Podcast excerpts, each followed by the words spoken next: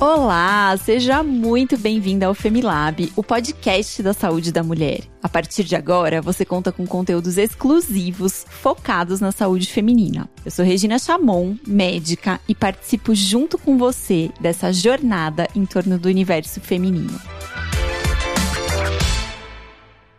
Você sabia que sempre compartilhamos dicas de saúde e conteúdo sobre o universo feminino nas redes sociais do Femi? No Instagram, nosso arroba é Femilab e no Facebook é arroba Femilaboratório da Mulher. Segue a gente por lá.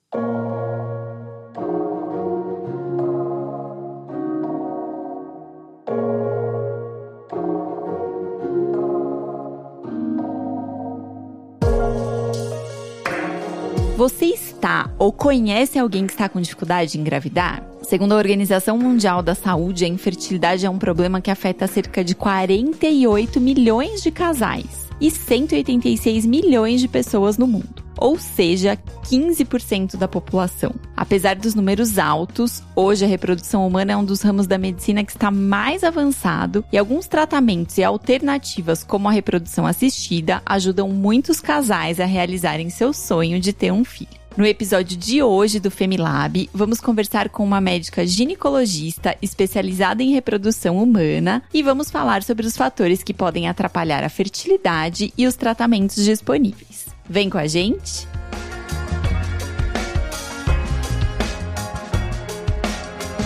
A nossa convidada de hoje é a doutora Carolina Maria Prandini Cursi. É bacharel em medicina pela Universidade de Marília. Tem especialização em ginecologia obstetrícia na Santa Casa de Misericórdia de São Paulo, título de especialista em ginecologia obstetrícia e é pós-graduada em medicina reprodutiva pela Unip. Carol, bem-vinda ao Femilab. Olá, Regina, tudo bem? Estou é, muito feliz da gente estar conversando de um assunto tão importante tão pouco falado ainda dentro do universo da saúde feminina e que causa grande desconforto em todos os corações femininos. É verdade, é verdade. Bom, pra gente entrar nesse assunto, eu queria que você começasse explicando um pouquinho pra gente o que que é essa tal dessa infertilidade aí. A gente foi estudar um pouco e viu um estudo publicado pela Human Reproduction que apontou que um casal que tem relações sexuais sem proteção costuma levar em média uns seis meses para engravidar. Então eu queria saber a partir de quanto tempo tentando a gente tem que procurar um profissional, ver se tem infertilidade, se não tem. O que, que é? Me fala o que, que é infertilidade, Carol. Vamos lá, vocês fizeram a lição de casa certinha, né? Acho que eu tô. Eu, eu, foram, me colocaram no paredão agora, né? Mas você fez é, abertura, né, desse podcast, é, foi, é correta, é isso mesmo. A gente tem hoje uma incidência, né, uma taxa de prevalência de 15% da população sofre com a infertilidade, né? Essa é a grande verdade. A gente sabe que esses casos podem ser em algumas situações um pouco mais, chega a 20%, outras patologias podem chegar até 30, 35%, mas a gente sabe que sim, infertilidade é uma coisa real, é um diagnóstico que a gente tem que explicar para esse casal. E para a gente explicar para esse casal, a gente tem que explicar como é que são as tentativas mensais e quanto tempo a gente pode falar que esse casal é infértil ou esse casal é estéreo, por exemplo, que é a uhum. grande dúvida que para aí, né? Uhum. Então, quando eu tenho um casal tentando engravidar, tendo relações sexuais frequentes no período fértil. E quando a gente fala frequente, é isso a que eu ia dúvida, te né? perguntar, né? o que, que é frequente? Ai, doutora, é todo dia. Ai, doutora Carol, é dia sim, dia não. É duas vezes no dia. Então, é assim, o que a gente precisa explicar é que já fizeram vários estudos e compararam quais são as taxas de gravidezes eu tendo relação todos os dias ou eu tendo relação um dia sim, um dia não dentro do meu período fértil. Sim. Tá bom? Isso a gente precisa entender que tem que ser no período fértil. Uhum. Essa taxa não tem um P, né, uma taxa significativa para justificar essa orientação. Então é importante que se tenha relações sexuais no período fértil. E qual que é o prazo? Como é que a gente sabe? A gente uhum. sabe que mensalmente, se a mulher tá tudo ok, então da parte de anatomia, da parte de produção hormonal, uhum. tudo se ela tá tudo certinho, ela tá ovulando, né? Mais uma coisa que a gente sempre, as pacientes ficam assustadas. Você sabia de cada 10 ciclos que a gente tem, até 3 eu posso não ovular? Não sabia. É mesmo? É. É, então eu posso ter os sintomas e tudo mais, mas não são todos os ciclos que são ovulatórios. Tá. Né? Então por isso que a mulherada fica desesperada. Uhum. Mas calma, isso é esperado. É dentro de uma estatística, né? Uhum. Então aquele casal que tá tudo direitinho da parte feminina, o marido também tá tudo certinho, espermograma ok, concentração, índice de Kruger, tá tudo certinho. E eles estão tentando, a taxa mensal é de 12 a 15%, no máximo. É pouco, né? É. Então, por isso que a gente sabe que a maioria dos casais, em vários estudos, eles vão conseguir ir pensando nessa taxa de 12 a 15% uhum. por mês, né? Eles vão conseguir uma gestação depois de um ano de tentativa. Então, tá. até um ano tentando é normal, é esperado, não precisa sair correndo, uhum. fazendo promessa para Santo Antônio, para é Santa Rita de Cássia, que é a, a santa das causas impossíveis e difíceis. Não, não é nada tá disso. Tudo é normal. estatística. Tá tudo normal. Então a gente tem esse prazo, Rê, de até um ano para os casais tentarem a gestação. Mas volto a repetir, tem que estar tendo relação sexual no período fértil. Daí hum. você pergunta para os casais assim, né? Como é que tá a relação sexual? Ai, doutora, eu trabalho à noite, meu marido faz plantão de dia, é, meu marido trabalha fora, é, a gente não tá conseguindo todos os meses ter relações sexuais frequentes. Então não pode contar, contabilizar. Uhum. Tá. Então, quando o casal toma essa decisão, vamos engravidar, o marido precisa conhecer esse ciclo da mulher, saber o período, o período fértil dela, uhum. e para que a gente tenha relações sexuais no período fértil. E outra coisa, Rê, que o tentar engravidar no consultório, o que, que eu sempre vejo, né? Inclusive foi um dos últimos casos que eu atendi é, semana passada. Gera muito estresse Sim. Principalmente no marido. Hum. E aí, geralmente, eles mandam mensagem para mim, doutora Carol, preciso falar só com a senhora.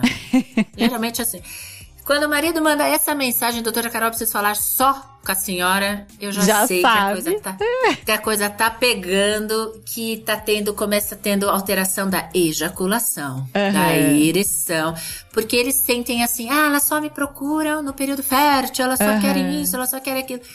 Então, eu explico para as minhas pacientes, seja entenda o período, assim como ele precisa entender o seu ciclo, a gente uhum. também precisa é, entender todo esse processo da ereção, da ejaculação. Sim. Que o homem, ele é visual. Então, não dá para eu chegar e falar assim, aí, tá pronto? Posso? Vamos? Vambora. É, é, Pois é. Então é isso. Então, por definição, um casal é considerado infértil após um ano de tentativa, né? para tentar realizar e receber o tão sonhado positivo.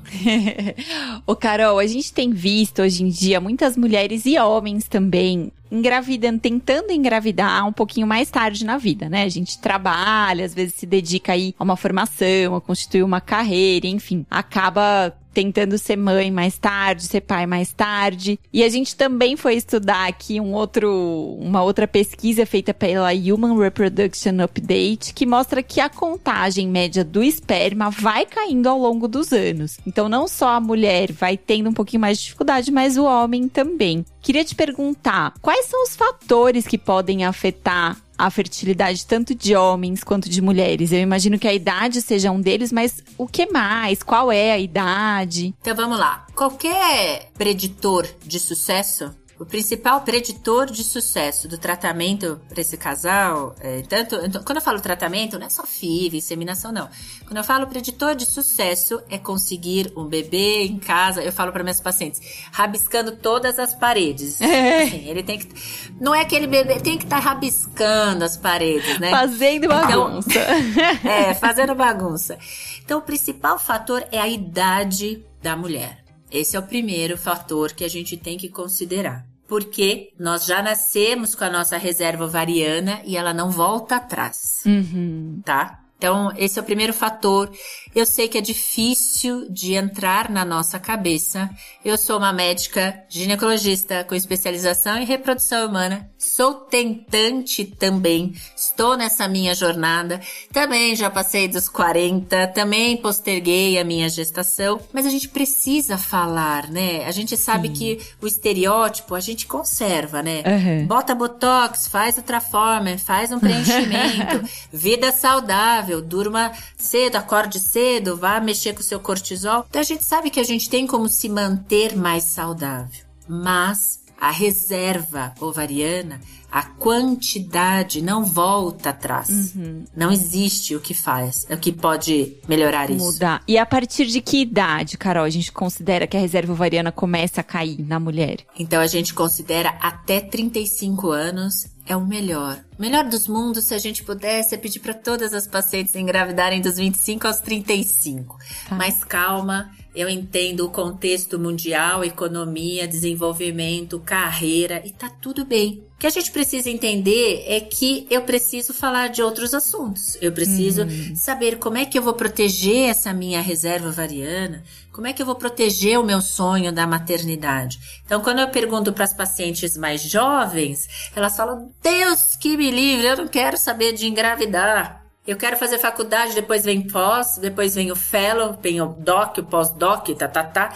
Então, é nesse momento que você tem que abrir mão e congelar óvulos. Sim. Então, a gente precisa entender, para a mulher é crucial a idade e a reserva ovariana. Sim. Para o homem, Rê, a gente também sabe que vai caindo essa questão de qualidade e tudo mais. Por quê? Porque o homem ele sofre diretamente a questão da oxidação. Né? Então a gente sabe que os hábitos de vida que a gente tem hoje, como obesidade, uso do álcool, das drogas, né? Daquelas drogas que a gente acaba subjugando, né? Então a gente sabe que mexe na questão da oxidação. Essa oxidação pode aumentar o índice de fragmentação de DNA dos homens e aí tá prejudicando na qualidade desse esperma e aí prejudicando, como que eu posso dizer, é, diminuindo as chances dele engravidar a esposa dele. Então eu acho que a primeira coisa que a gente precisa entender isso é a idade. Idade. Tanto que na primeira parte, né, que a gente conversou sobre definição, as mulheres até 35 anos, elas podem aguardar até um ano tentando conforme a gente falou. Uhum. Sociedade Brasileira de Reprodução Humana, ela orienta também que mulheres de 36 a 39 anos não esperem todo esse tempo de um ano. Uhum. Esperem seis meses. Tá. Não deu em seis meses? Aperta o pé, partiu um médico com especialização para a reprodução humana. Tá. Se eu já bati 40, eu não tenho mais tempo. Eu não tenho mais. O TikTok já tá ali clicando. Então, com 40, você, antes de tentar, você tem que Já estar vai. com um médico com especialização em reprodução humana. Ótimo. E além da questão da idade, tem outros fatores que podem afetar a fertilidade? Com toda certeza. A gente sabe que, e antigamente a gente achava que era muito mais nas mulheres, né? Então, como é que se dividem as causas da infertilidade? 40% são causas femininas, e nessas vão estar inclusas anovulação, alteração hormonal, síndrome de ovários policísticos, hiperandrogenismo por uma causa da prolactina, endometriose, né? Então a gente sabe é, alterações no metabolismo, como doenças como hipotireoidismo descompensado, uma diabetes descompensada. Então essas são as partes femininas, né? E o que, que a gente tem que sempre lembrar? Essa história da gente viver tendo o corrimento e nunca ir na ginecologista, se automedica, uma hora ou outra pode ser uma clamídia ou uma neisséria, e que só do primeiro contato após 15 minutos da presença da clamídia no organismo feminino, ela já tá lesando as tubas uterinas. Tá. Então, se eu começar a ter corrimento, aquele corrimento, e eu tô falando em termo leigo, né? Não vou ficar falando le leucorreia, né? Sim, Mas corrimento. é, se eu tiver lá com essa questão de corrimento e tudo mais, procura passar com o médico direitinho, fazer um bom diagnóstico, uhum. fazer todos os exames do colo do útero para você saber se tem chance de ter aí o micoplasma, uma clamídia, uma neisseria, isso é super Alguma importante. infecção. Exato. Os outros 40% é da parte masculina. Tá. É bastante, né? né? É, porque antigamente não era é. assim, Rê. Não era. Então, hoje a gente sabe, 40% feminina, 40% masculina e 20% vão, vão estar presentes fatores femininos e masculinos. Tá. Então é assim que se distribuem as causas da infertilidade. E todo mundo, né, acaba querendo ah, mas o que, que realmente muda, o que, que realmente ajuda, né? Uhum. Então a gente tem que entender que a gente consegue comprovar para as pacientes através de medicina baseada em evidência que mudança no estilo de vida, isso sim impacta, sobe a sua porcentagem de engravidar. Então eu sei que é difícil a gente ter uma alimentação saudável, a gente ter essa rotina do sono, rotina de exercício, vencer essa questão do sedentarismo. Mas uhum. isso eu consigo te apontar vários estudos que dos casais terem essa mudança aumenta a porcentagem de gestação natural em casa. E a gente acaba não dando valor, né? Às vezes as Sim. pacientes chegam no, no consultório para estar tá lá em avaliação com a gente, elas querem algo milagroso, uma pílula hum. mágica, um pozinho especial. Não existe, né? É uma constância. Sim. Faça o seu 1% todos os dias para melhorar a sua taxa aí de gestação. E são coisas simples, eu acho que o mais importante, são coisas que estão nas nossas mãos de fazer, né? Eu não dependo de ninguém, eu não dependo de um remédio. Então, quando essa vontade de ser mãe vem, eu acho que tem coisas que a gente pode fazer pela gente mesmo e que é isso, como tudo que só depende da gente, também vem uma responsabilidade enorme. Né? Então, realmente é. colocar. E aí também é difícil, né, a gente ouvir que a responsabilidade está comigo. Porque pois eu queria é. poder falar, eu, eu tenho as tubas entupidas, é. como elas falam. Ah, eu preciso de um milagre, então não vai depender de mim. É. Não, mas muda seu, muda seu, é, seu estilo de vida, seu sono, exercício. Mas elas é, é difícil é colocar difícil. isso. Toda mudança é difícil, é, né? Toda mudança é muito difícil. É. Ô, Carol, e como é que a reprodução assistida pode ajudar esses casais que realmente não conseguem engravidar, que estão fazendo tudo certinho, estão tentando, já passou ali do prazo? Como é que a reprodução assistida ajuda? Quais são as técnicas? A gente ouve às vezes, né, fertilização in vitro. Então, conta um pouquinho pra gente desse universo. Vamos lá. Então, na terapia de reprodução assistida, né, que a gente chama de TRA, a gente tem dois grandes grupos de tratamento, Rê. A gente vai ter os de baixa complexidade e a gente tem os de alta complexidade, certo? O que, que são esses de baixa complexidade? Baixa complexidade, então o casal veio, já passou, trouxeram os exames dela, trouxeram os exames dele, tá tudo bem, esse casal foi avaliado e agora a gente vai então indicar algum tratamento, certo? Então, o primeiro tratamento que a gente pode ter dentro da, da terapia, né, dos tratamentos de reprodução assistida, é o coito programado, é o namoro em casa. É Então, esses são os, os, os, tratamentos de baixa complexidade, ou uhum. seja, o embrião ele vai ser formado dentro do organismo feminino. Tá. Certo? Então eu tenho coito programado com e sem medicação. Uhum. Porque eu uhum. posso dar um remedinho. Eu tenho uma paciente que não ovula, né? Que não faz ciclos, eu posso dar um remedinho. Melhora essa questão desse, desse recrutamento familiar, do recrutamento folicular, desculpa, do recrutamento folicular. Ela tem esses folículos, ela ovula e vai ter relação naqueles dias. Então, esse tá. é o tá. primeiro tratamento coito programado com e sem medicação. Quando é uhum. sem, a gente vai orientar. Faz o teste de ovulação em casa, no, na, na, primeira urina da manhã, uhum. vai anotando no, no aplicativo como é que estão os seus ciclos. A gente ensina esse casal a saber o que, que é o período fértil, a fazer um teste de ovulação e isso tudo mais. Então, esse é o primeiro. Depois desse, tem a inseminação intrauterina. Mas inseminação não é feita no laboratório? É, é feita no laboratório. Mas o encontro, a formação do embrião será dentro do corpo da mulher. Então eu vou, vou dando remédio para essa paciente, vou acompanhando esse folículo. Quando esse folículo tiver no tamanho ideal, eu vou liberar a ovulação dela e dali 30 a 36 horas a gente vai no laboratório.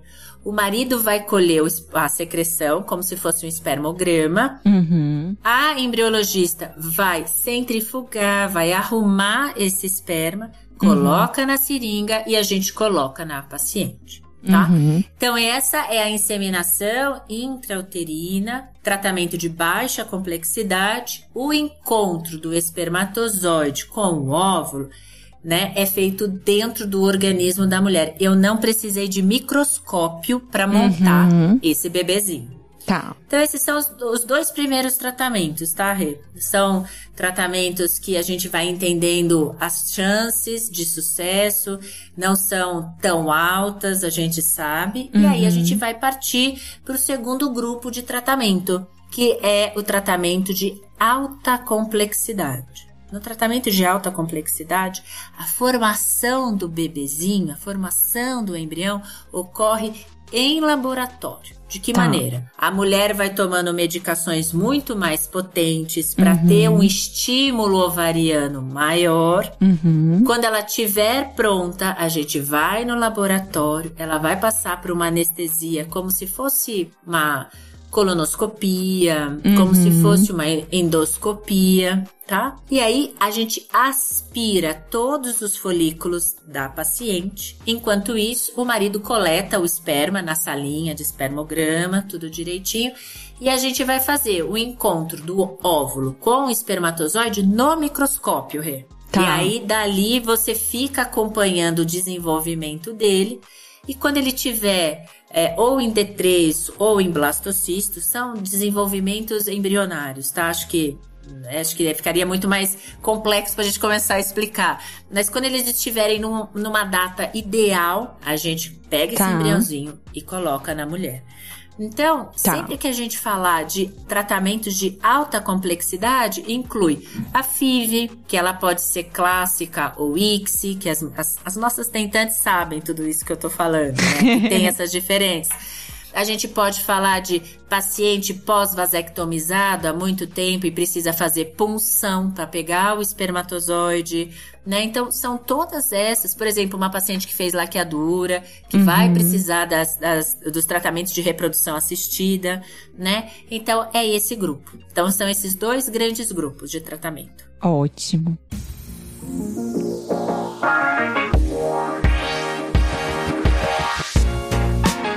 Ô, Carol, vamos fazer um mitos e verdades sobre infertilidade e reprodução assistida aqui? Vamos, será que eu vou conseguir passar no teste? Ai, meu Deus. vamos ver, vamos ver. Algumas você já passou aqui. Ai, meu Deus. Eu vou só repetir. Eu tô no paredão duas vezes. Ai, Jesus, me ajuda. Vamos lá. Ai, mas vamos lá, ó. Primeira coisa, infecções sexualmente transmissíveis não tratadas podem causar infertilidade?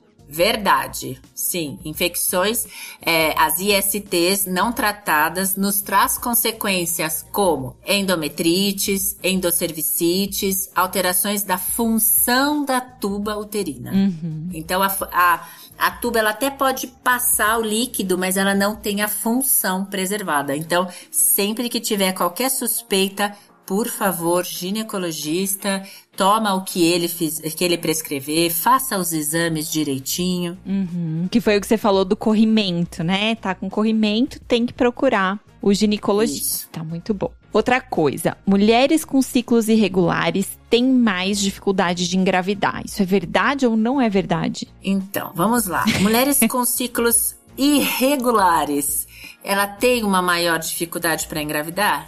Sim, elas têm. Porque o que, que acontece, Rê? Ela não vai saber corretamente o seu período fértil. Uhum. Se numa época eu, eu levo 40 dias para ovular, né? Para menstruar, desculpa. Depois eu volto a ter 30, depois eu volto a ter 28, depois uhum. eu volto para 35. Então a gente precisa entender o que está acontecendo com essa paciente. Outra coisa que as pacientes confundem muito, não sei se eu posso completar. Pode. É que, ah, eu menstruo a cada 33 dias, a cada 34, a cada 35, então eu não consigo engravidar. Primeiro a gente precisa ver se é o seu padrão.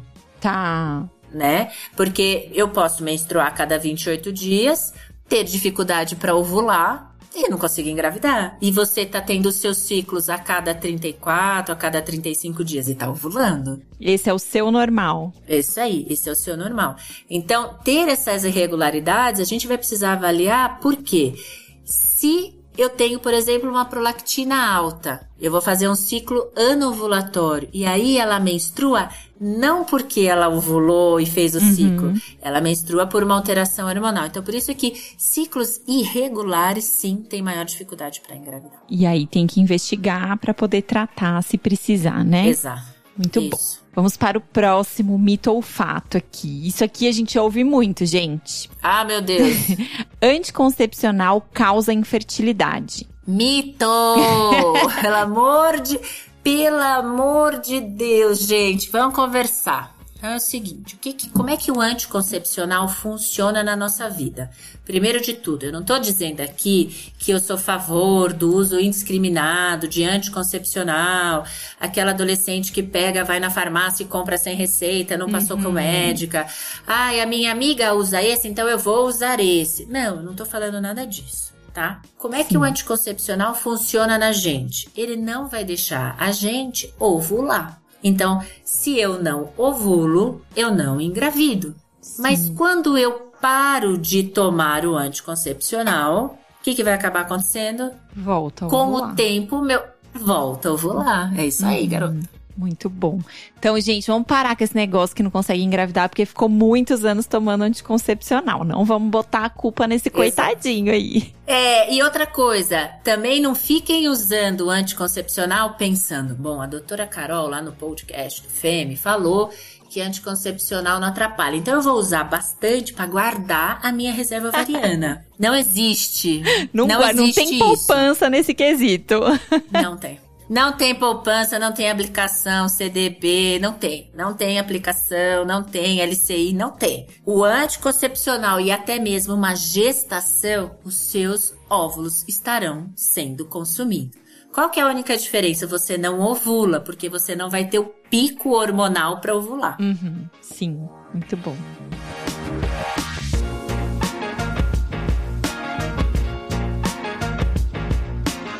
Ô Carol, queria te perguntar um pouquinho agora sobre a questão do tratamento. Todos os casais que fazem a investigação e são considerados aí realmente inférteis, não estão conseguindo engravidar, todos precisam de tratamento cirúrgico ou não necessariamente? Quando que o tratamento cirúrgico é indicado? Então vamos lá. Isso é mito, né? Não são todos os casais que precisam operar, tá? Então vamos supor, avaliei uma paciente minha e ela tem um pólipo. Ela foi aí no FEM, fez uma esteroscopia com o Marcelo uhum. e descobriu um pólipo. Tá. Então, o pólipo a gente vai avaliar que tamanho que é esse pólipo. Maior que um centímetro, menor que um centímetro, ele atrapalha a passagem, ele está num local que está obstruindo o ósteo tubário interno que fica dentro da cavidade. Tem que operar. Uhum. Bom, é uma questão tá? anatômica, né? Exato, é uma questão anatômica. Outra coisa, o marido da paciente tem uma varicocele importante, acentuada, que mexe na qualidade do espermograma. Ela tem boa reserva, ela é jovem. Então vamos operar o marido, melhorar esse espermograma para depois tentar engravidar naturalmente? Vamos. Então a gente tem que sempre avaliar. Por exemplo, uhum. uma endometriose. Uma paciente com endometriose que nunca foi operada, endometriose está tendo todos os sintomas e tudo mais. Eu tenho que ter muito cuidado para operar uma endometriose. Uhum. Porque se eu mexer na reserva variana dessa paciente, não volta atrás. Então, uhum. antigamente, se achava todas as pacientes que têm endometriose, vamos sair operando. E não é assim. A gente sabe que não é assim. Vamos com calma, respira. Muito bom. E, assim, é, você falou um pouquinho sobre a inseminação artificial, fertilização in vitro. Qualquer casal pode fazer, se for o caso, se quiser engravidar e não estiver conseguindo, qualquer pessoa pode fazer? Pode. Então vamos lá explicar um pouquinho. Eu vou te dar um exemplo de um casal. Elas, eles vieram assim, vim para fazer minha FIV. Aí eu falei, Oi, muito prazer, sou a doutora Carol. tá, vamos conversar, né? E aí eu pedi todos os exames dela, todos os exames dele. E pasmem, eles não tinham fator. Eles não tinham. O que que eles tinham? Eles são administradores de um hospital Aham. bem grande aqui. Ela ia no período do dia, ele ia no período da noite. Tá. Eles quase não se Não se encontravam e não estavam tendo relação. Ela nem sabia como monta a tabelinha e tal. Uhum. Tá. Eles chegaram pra mim e falaram: "Mas a gente quer FIV". A gente não quer transar. Eu acho que era isso, né? Mas tudo bem, eu nem pensei assim. Aí eu falei assim pra eles, eu falei, ó, vamos fazer o seguinte, vamos dar uma chance, porque agora vocês têm os exames, vocês têm boa reserva, vocês estão recebendo a informação, porque é o que eu falo para as minhas pacientes, o que, que você vai fazer com a informação que você recebeu? Uhum. Sim. Porque depois que a gente recebe a informação, não tem como não pensar mais É. nela. Não tem como, entendeu? Então eu falei, ó, vamos pra casa, vocês são jovens, vamos tentar pelo menos três meses, né? Pelo menos seis meses, aquilo que vocês se sintam confortáveis. Uhum. Se não estiverem se sentindo bem, voltem amanhã que a gente topa fazer a FIV. Tá. Eu costumo falar para as minhas pacientes Rê, que a gente precisa fechar as portas, Uhum. né? Sim. Eu ir direto para uma FIV e se eu não tiver aceito isso no meu coração, eu vou ficar pensando, mas e se eu tivesse tentado só no coito programado? É. Eu não teria o gasto, Aham. eu não teria toda a alteração hormonal que a gente tem, porque eu já passei por procedimento de FIV, eu já congelei meus óvulos, então assim, eu sei do que eu estou falando por experiência profissional e pessoal, Uhum. entendeu? Então, eu acho que a gente tem que ir fechando as portas. Tentei isso, não deu. Tentei o próximo, não deu. Bom, agora eu vou pra FIV. É, as pacientes se assustam muito lá comigo, né? Porque a gente tem que deixar FIV pra último dos Último. casos. Entendeu? Mas claro, se você chega lá e fala, olha, Carol, eu quero fazer FIV, eu respeito, porque não existe uma. a- as, as regras da, da medicina reprodutiva são RDCs pelo CFM, né? Uhum. Então é uma lei. Não chega lá e fala, eu quero fazer. Porque a gente tem que entender que nada é 100%. Eu costumo falar para as minhas pacientes, é, vamos alinhar a expectativa da realidade. Ninguém pode te garantir 100%. E eu- isso dói muito para elas para ouvir. Porque quando a gente, eu dou um exemplo assim para elas, quando a gente quer comprar, sei lá, uma bolsa, vamos dar um exemplo de uma bolsa que a gente sempre gosta, né? Uhum. Ah, eu vou lá na Schutz, eu vou lá na Santa Lola, eu vou na, na Gucci, eu vou na Prada. Eu vou, eu vejo a bolsa, eu toco a bolsa, eu sei se eu vou gostar, vai ficar comprido a alça ou não. E aquela é uma satisfação 100%, porque você foi lá, comprou, pagou, do jeito que você viu, tá tudo bem. Aham. A tentativa de você engravidar, você não sabe. Você- a gente, eu começo a falar que só tem uma- um jeito de saber, valendo, vamos tentando. É. Porque você começa a primeiro responder as medicações. Aí a primeira batalha que a gente tem que vencer nessa guerra toda é ter resposta ovariana. Uhum. Aí eu não tive resposta ovariana. Como que eu lido com isso? Uhum. né? Ah, ok, venci, passei a questão de ter resposta. Aí eu vou na captação. Faço a captação. Quantos folículos vieram maduros? Será que eu tô preparada para ouvir que nenhum veio maduro? Uhum. né? Ah, consegui maduro, que é a nossa segunda vitória. O próximo passo é: será que todos vão ser fertilizados? Será que todos vão dar match? Eu costumo brincar com as pacientes: deu match, o espermatozoide do marido com o seu óvulo, deu match, Uhum. né? Primeira coisa, ah, vencemos a terceira batalha. Ah, eles conseguiram chegar a blasto. Ufa, doutor, que sacrifício. Conseguimos um blasto. Aí, para os casais de, ma- de uma idade maior ou de um péssimo passado, a gente pede biópsia do embrião antes de colocar. Será que a hora que chegar essa resposta, eu tô preparado para receber que o meu embrião não é euploide, ou seja, saudável? Uhum. Venci mais essa batalha. Aí eu vou colocar esse blasto na cavidade. Como é que eu vou garantir para essa paciente 100%? Não existe. É, é, claro. Não existe. Não existe, não tem como. Então, eu, é, é assim, são várias batalhas para a gente comemorar a guerra, né? Uhum. Então, é, é, a gente nunca é de uma maneira fácil. Eu sempre falo para as pacientes que elas têm que ter o tempo delas. Receber o diagnóstico, respira, vai para casa, vai pensar, mas lembre que você tem um tempo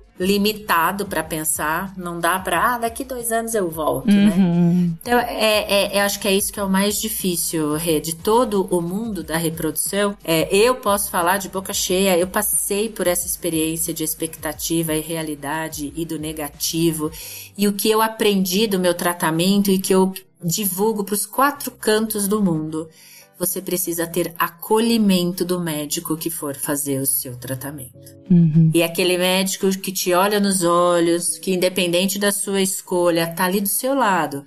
Bora, mocinha, você quer fazer FIV? Vamos pra FIV. Mas você tá entendendo que não tem 100% Uhum. e tudo mais. Não é levar no pessimismo, mas é a gente alinhar expectativa de realidade. Acho que é isso que é o mais importante. E quando der negativo, não fugir do médico, Uhum. voltar para conversar, expor os seus seus sentimentos e a sua emoção. Eu acho que isso é super importante. Sim, com certeza. Muito bom.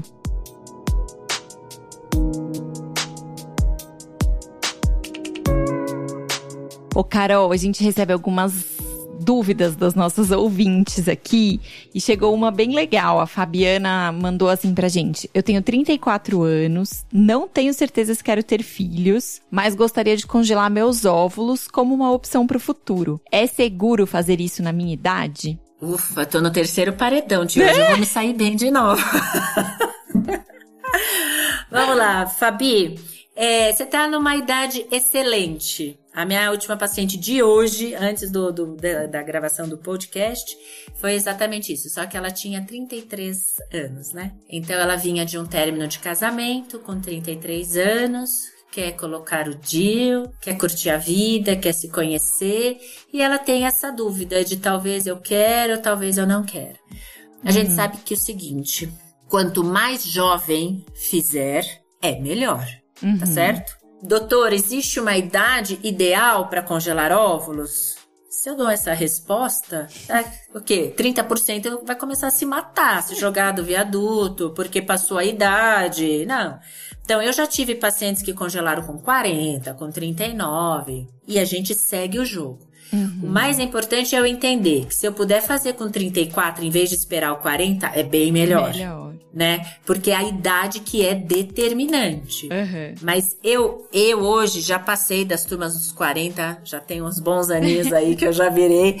E agora as minhas tentativas de engravidar são com os meus óvulos que eu congelei com 35. Uhum. Sim. Entendeu? Então fica um processo, Rê, muito mais amoroso, muito mais tranquilo. Leve, né? Entende? Mais leve. leve. Por quê? Porque eu sei que os meus óvulos são de 35. Uhum. As taxas de sucesso são de 35. Entendeu? Então, é um procedimento hoje seguro. Uhum. Em 12 dias você resolve, na grande maioria das vezes. Se você tiver uma resposta um pouquinho mais lenta, tá tudo bem, 15 dias, mas não passa disso, Uhum. tá bom? É um procedimento totalmente seguro. Aqui em São Paulo, principalmente, as que eu conheço muito de perto, tem clínicas excelentes, Uhum. extremamente éticas, extremamente éticas. É, então, assim, com toda certeza, se eu pudesse é, falar para todas as mulheres, congelem. Congelem, porque se é, no caso da Fabiana, vamos dar um exemplo dela, né, Fá? Vou usar o seu nome aí. Ela chegar lá com 40.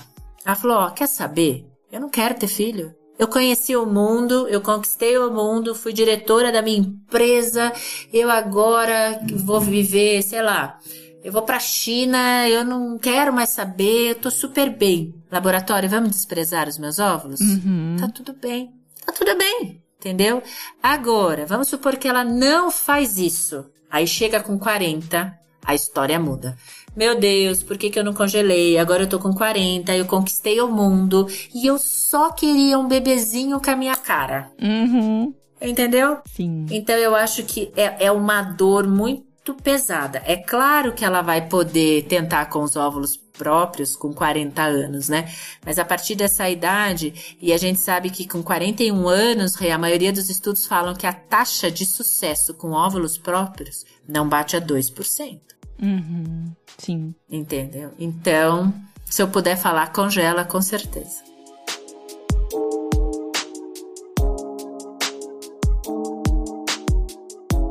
Muito bom, Carol. Muito bom te ouvir. Eu acho que vai, vai dando uma tranquilidade ouvir você explicar assim, né? Você é bem didática. Ah, eu adoro explicar.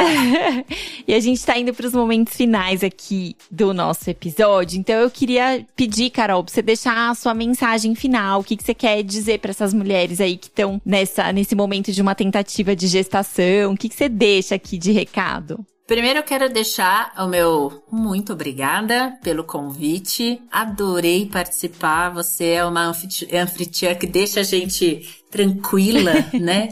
Consegue receber a gente muito bem. Então, muito obrigada, parabéns pelo projeto. Vocês sabem que eu sou muito Femilab, né? Então, gosto muito de todos vocês aí, vocês sabem disso. Então, meu primeiro de tudo é, é minha gratidão pelo convite. É, gratidão por você falar desse assunto do universo feminino de uma maneira tão leve, é, de uma maneira acolhedora, que eu acho que é isso que nós mulheres precisamos, acolhimento, uhum. né? E para vocês que estão nos ouvindo, né, é engravidar se for do seu sonho. Se for o sonho da maternidade bater no seu coração, seu lema é desistir jamais. Não pode desistir. É difícil, eu tô nessa jornada, mas a gente tem que ter muito entendimento, a gente tem que saber o que, que o nosso corpo tá passando, que época do ciclo que eu tô, como é que tá a minha reserva ovariana.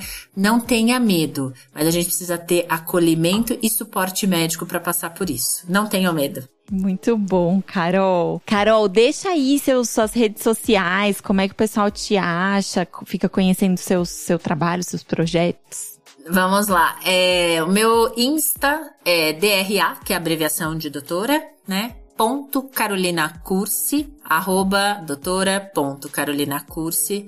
O meu canal do YouTube é também Carolina Cursi, doutora Carol Cursi, saúde feminina. Estou à disposição de todas vocês.